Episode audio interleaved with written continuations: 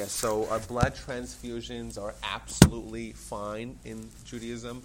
Uh, blood transfusions and medical procedures. There's some groups that don't do any blood transfusions. Right, that's what I've heard of. Uh, now, uh, it's important you mentioned organ donations. Yeah, non Jewish groups, yeah. Uh, organ donations, the real problem with organ donation, so yes, it's a problem of desecrating the dead body, but the real problem is is that uh, the definition of death is, it was, that's a very contemporary question. Is it uh, if someone's heart stops but the brain still has activity? Um, so are they still alive? Then maybe they're still alive. If they're still alive and you take out organs, what you're really doing is you're ushering their death. So it might be, in, it might be, in, in, and in Jewish law, uh, murdering a terminally ill 99 year old person is the same thing as murdering a child or a, a, you know a young person in the prime of their life.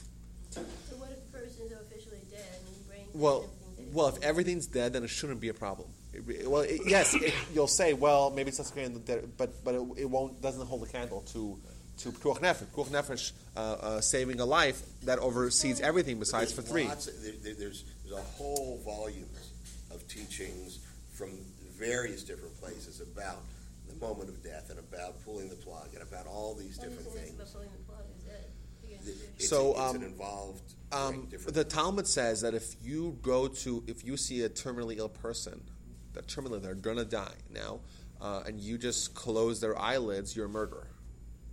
Because even if you're only ushering their death by a little, by a few, a few seconds, well, that's that, that's also murder. But there's also common law. Comes Well, yes. And That's true. That's true. Um, But you've also got the, the Talmudic story where um, the students are praying for Exactly, Rebbe. man's Yes. the- the So this is with regards to euthanasia. That's a very good question. Euthanasia, um, mercy killing. So there's a, a few stories about Rebbe. So his his maidservant. There was a, there was a one story with a blacksmith that uh, that uh, Rebbe or Rebbe Judah the Prince was about to die. He's very sick. And uh, there was a blacksmith who was every time he was about to die, he would give a zetz to the to the metal, and he would wake him up, and he would suffer for a little bit longer and uh, the maidservant of Rebbe, uh, she would she went to him and told him to stop letting Rebbe die. The idea being is that uh, while we're not allowed to pull a plug, we don't necessarily have to do life saving techniques to needlessly extend someone's suffering. So, like an example of this would, would be that back in the day they used to have uh, now the oxygen just comes through the wall, but they used to have tanks of oxygen uh, for patients that they uh, were on life support. They would have you have to replace the tanks. So you don't need to replace. So you may not let it pull out the oxygen, but if the tank just finishes on its own, you might need to. You don't need to actively. Uh, What main- about resuscitation? Same thing. yes, there's a DNR. DNR is a DNR and halacha is a big question, but uh, I know my grandfather did DNR, so the, it, you don't need to needlessly extend someone's suffering. Then again, you're not allowed to murder them. I have a question though. What happens in like a mixed marriage? My, my husband is a Lutheran and I'm Jewish. What happened? He wanted to be cremated and he wanted to be, he had a DNR. Jews don't believe in cremation. So um, anytime you have a, a mixed marriage, it's always going to be there's always the potential to run into conflict uh, goes uh, goes up. But yes, I'm saying I I, uh, I tell people that if uh, you know if their if their parents or their spouses or something like that, if they have the ability to make certain decisions and that person is is Jewish, so it's better to do. Uh, to try to to try to see if you could uh, ensure that they get that cremated. Now, if the, now if there's a Gentile involved, well, then you don't have to worry about that so much. Uh, but yes, a, a, a Jew should try to ensure that they uh, their end of life decisions uh, for, for for themselves and for the Jews and their family are done in a way that's in line with uh, with with uh, with Judaism. Absolutely. Uh, now, if someone if they, like if someone says that their wish is to be cremated and they're Jewish, you bury them anyhow.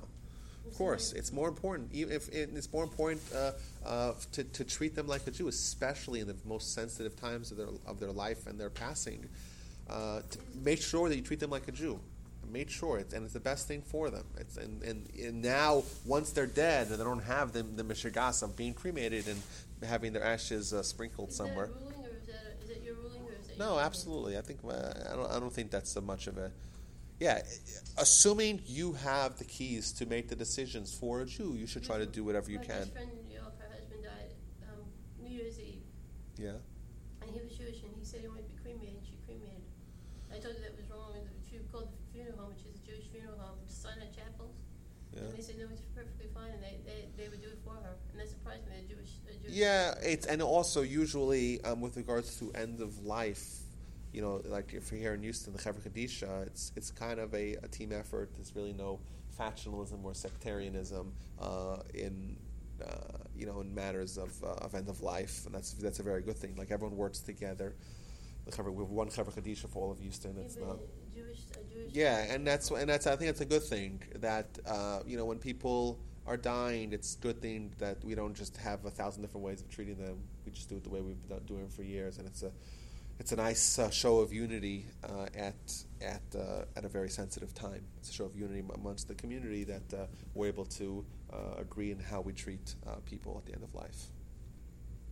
Absolutely. If I can segue to the previous topic. Yes. Resuscitate or terminal what about suicide? Well, uh, Maimonides writes that someone commits suicide is a murderer.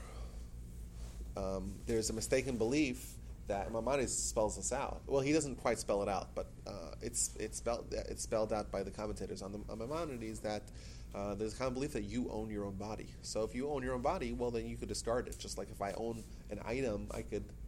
uh, You're allowed to. If you own something of value, you're allowed to give it away. You're allowed to drop it, uh, you know, off in the, you know, in a thoroughfare. You're allowed to do that.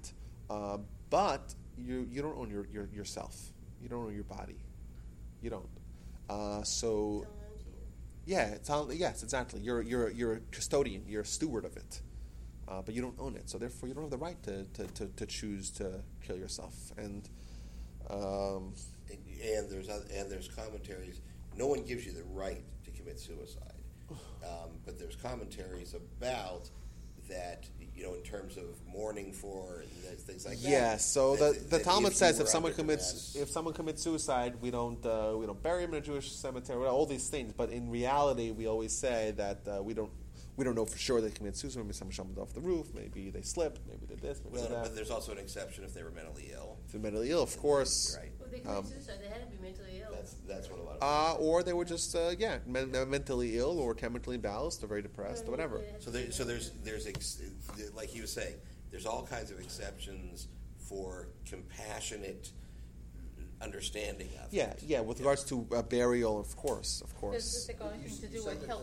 the- sorry, I'll help, I remember. The, the suicide is a murderer. Yeah, What's the punishment for murder? yeah. Well, obviously we can't punish punish them. They got the death. Um, but there's other. Death So it all works out. Well, um, yeah, but they only get they only get punished after the fact. Then they got punished. So before could they're dead, they're not a murderer, and after they're dead, well, it's too late. You can't punish someone before their act. So the, the, the rabbi's got to go to catch a flight. Um, Yeah. Okay. Um, Wait, wait, wait, two, just just two minutes. I just want to let you all know about um, an initiative that we're doing. The idea that, that's been formulated is that